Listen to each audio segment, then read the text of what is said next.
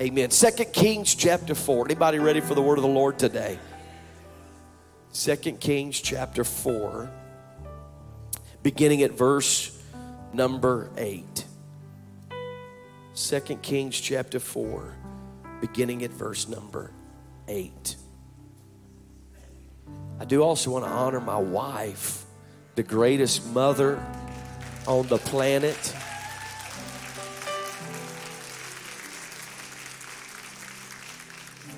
And so beautiful. She's just amazing. She's awesome. Second Kings chapter 4, verse number 8. Now it happened one day that Elisha went to Shunem, where there was a notable woman, and she persuaded him to eat some food. So it was as often as he passed by, he would turn in there to eat some food. And she said to her husband, Look now, I know that this is a holy man of God who passes by us regularly.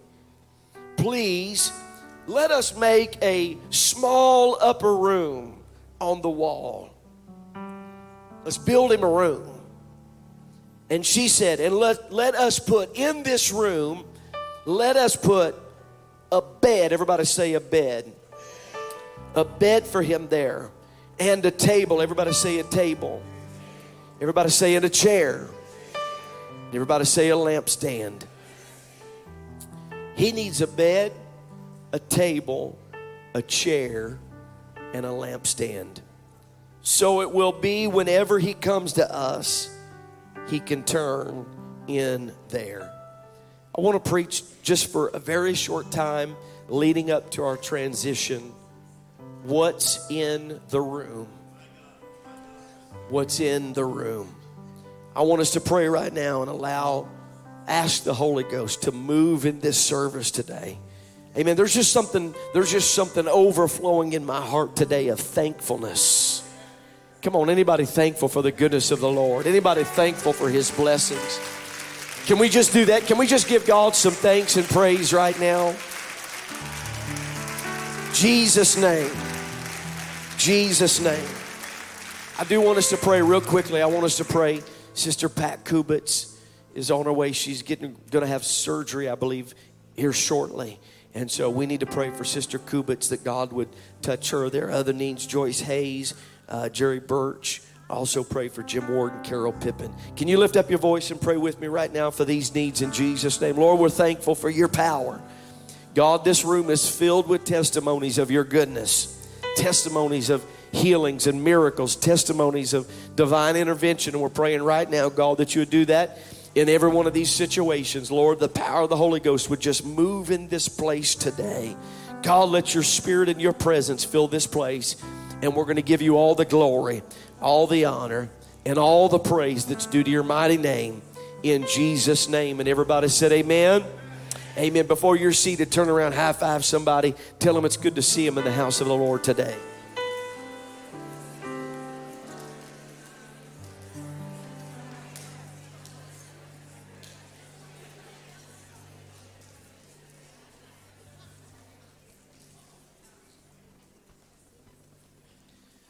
Second Kings chapter 4 is absolutely one of my favorite chapters. I know that sounds kind of strange, but uh, it's one of my kind of a unique, a unique uh, portion of scripture there. It's very unique scripture. It's one of my favorites, be- primarily because of the first two stories that are told in this chapter. Of course, today is Mother's Day. Did y'all know that? Today's Mother's Day. And this story, these two stories involve two mothers. One of them, uh, a mother who was in dire straits because of some difficult circumstances in her life, and another one who, who uh, had the unfortunate experience of not being able to have children, but the miraculous provision of God made her a mother. And the impact of mothers in this story is profound. The first story in Second Kings chapter 4 absolutely has been one of those uh, scriptures that has shaped my formation as a believer. How many of you love Brother Jeff Arnold as a preacher? Anybody remember Brother Jeff Arnold? Of course, his wife is from here. He's one of our favorites. When I was brand new in church, you know, Brother Arnold has a way with um, the English language or whatever. Sometimes he says some things and you're just a little bit unsure if that if you can say that behind the pulpit or not. But he does. And it's amazing and it's awesome. And when I was when I was brand new in church, raw, I mean raw, just coming out of the world, my brother gave me a, a cassette tape. Does anybody remember a cassette tape? You might have to explain it to our students. If you could just explain to them later what a cassette tape is. But I got a cassette tape of Brother Jeff Arnold preaching a message, and it really shaped my faith, it shaped my walk with God. The miracle is looking for a vessel. Has anybody ever, anybody ever heard that sermon? If you haven't, you need to go check it out. It is absolutely a phenomenal message. The miracle looking for a vessel. And this first portion of scripture actually has become kind of my uh, my sermon. My kids will ask me when I go preach someplace new, they'll say, Dad, what do you preach? And I just kind of look at them and they already know I'm probably going to preach, the oil is enough. See, there was this mother. There was this mother that the Bible says her husband was dead and the creditor was come to take her two sons to be bondmen. She was in dire straits. She was in a difficult predicament, a difficult situation. But mama knew where to go for the answer. Come on, anybody thankful for some spiritual moms that understand when life gets tough, the time to hit your prayer closet and get on your knees and pray before God and get an answer from God. Come on, somebody. Mama knew where to go. Mama went to the prophet. And, and it's interesting. It really didn't hit me until this morning. It's interesting that, that the, the, she asked, told the prophet about the situation, the scenario. And the prophet looked at her and he asked this question What do you have in the house? What do you have in the house? And that's going to be kind of our theme for the day. What do you have in the house? And she said, I don't have anything in the house except a little pot of oil. So all I have is just a little pot of oil. And the man of God, in essence, said, The oil is enough. Oil always represented in Scripture the Holy Ghost. The Bible says the word of the Lord came to Zechariah and he said, Go tell Zerubbabel, I see I see olive trees with an endless supply of olives on either side of the golden candlesticks. And it, it, it fed oil into these candlesticks that the light would never go out. And he said, And you go tell Zerubbabel, not by might nor by power, but by my spirit, saith the Lord.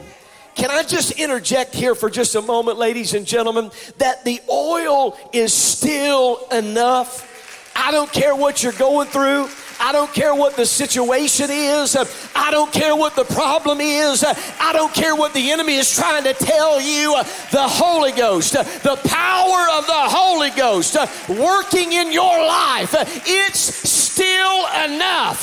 What we need in the house is the oil of the Holy Ghost. We may have a lot in the house, but if we don't have the oil, we don't have anything. Come on, somebody.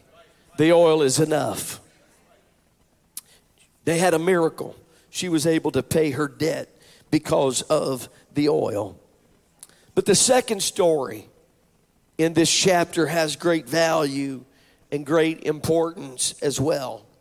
The Bible says that there was a woman, the Shunammite woman. We don't know a whole lot about her. The Bible just simply says she was a great woman. It's very likely that she was a businesswoman, that she was very successful. Her family was very successful. She was a notable woman. The Bible says that, that the prophet of God would often pass by there. You see, Shunem was a city that was on the route between Samaria and Carmel. This was a route that Elisha would often travel in his ministry. And so this, this, this woman of God uh, uh, recognized that God was moving. His hand was on Elisha. And so something inside of her made up in her mind we've got to make sure that we're providing for this prophet, for this Spirit of God moving in our country. And so the Bible says that she persuaded Elisha She literally, one translation literally says she laid hold on him and constrained him that if Elisha was going to be passing by her house, she wanted the presence of God in her home. She would not be denied. So much so that, that, that she would bring him in. It became just a regular occurrence until one day she went to her husband and said, we, we, We've been blessed. The man of God constantly comes by and he constantly comes in our home, but, but we need to do more than what we're doing right now. We need to make sure that there's a place for the presence of God.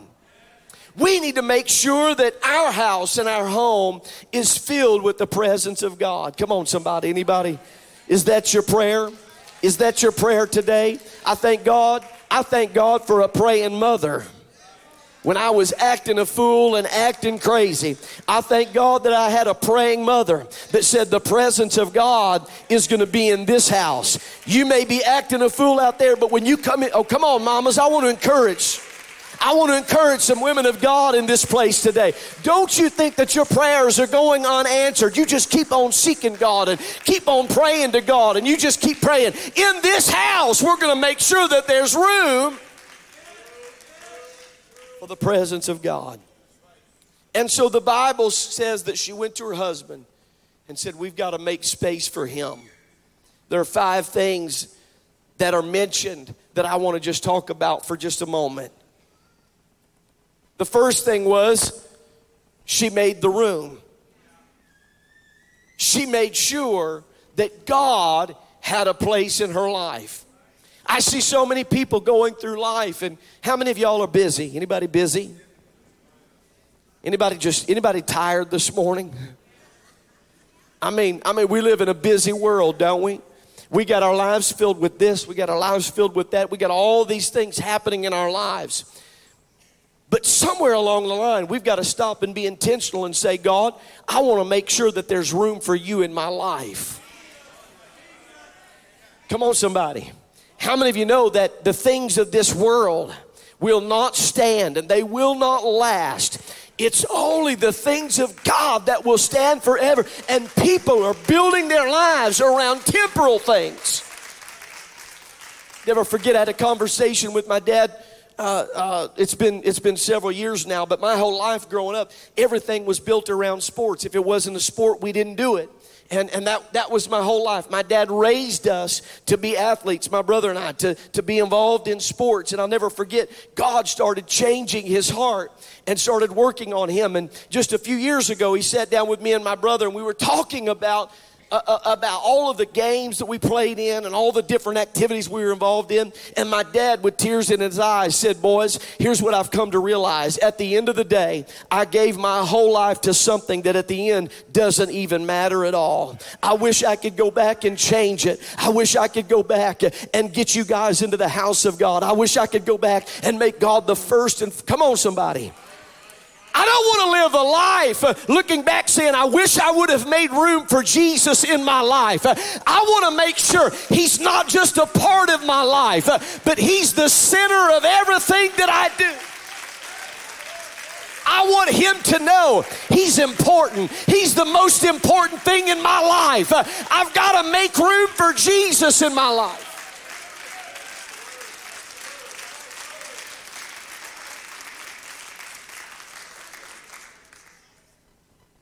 It's interesting. It's interesting how the scripture gives us details, isn't it?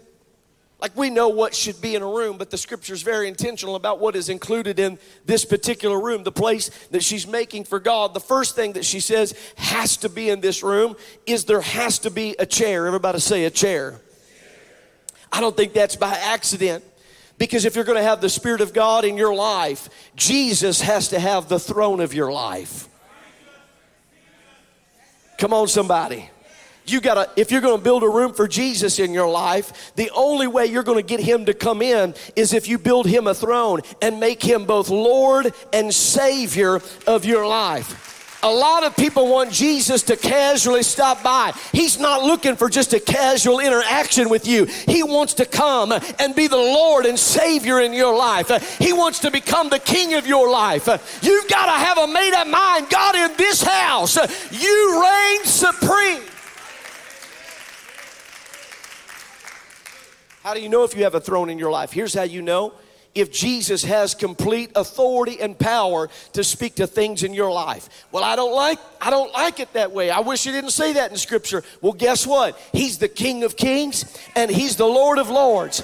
And if you're going to have the presence of God in your life, uh, then you're going to have to have the throne that says, God, I bow and surrender to your lordship. Uh, I surrender to your kingship uh, because you are high and lifted up, because you are almighty. Come on, somebody. You've got to make him king of your life.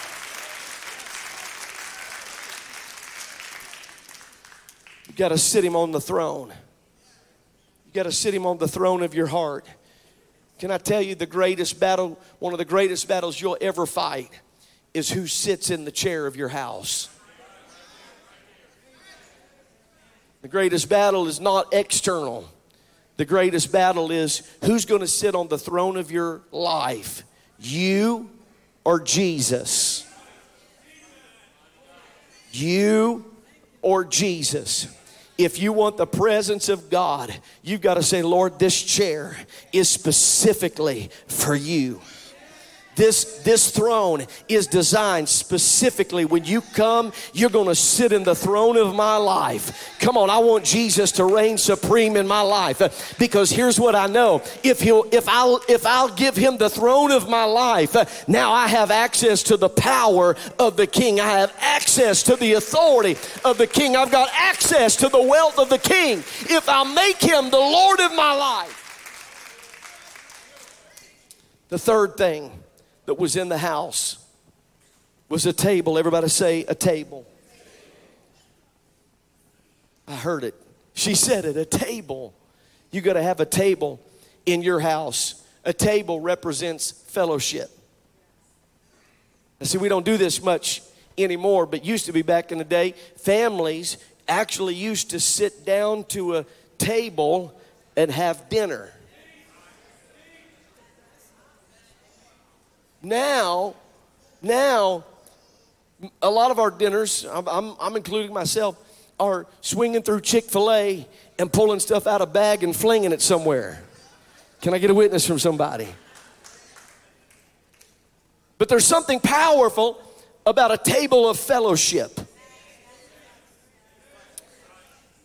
There's something powerful about making a place, a, being intentional about making a place that we're going to sit down together, we're going to look at each other across the table, and we're going to rejoice and celebrate together over the goodness of God. Come on, somebody. Seeing at a table, now, you and I could go out and we could, we could find food all hours of the night, right? We go to Chick fil A, except on Sundays, bless God. Go to city, but you go whenever you you could go find food anywhere. But back in the day, you know what a table represented? A table represented God. I understand that you are the provider. If you don't come through, then we're not going to have anything to eat at the table. But how many of you know He's a good God and He's faithful and He's a provider? He alone is my provider. And He desires for you to come and sit at the table of fellowship with Him and to commune with Him and to talk with Him. Let us have a little talk with Jesus. Let's tell Him all about our troubles.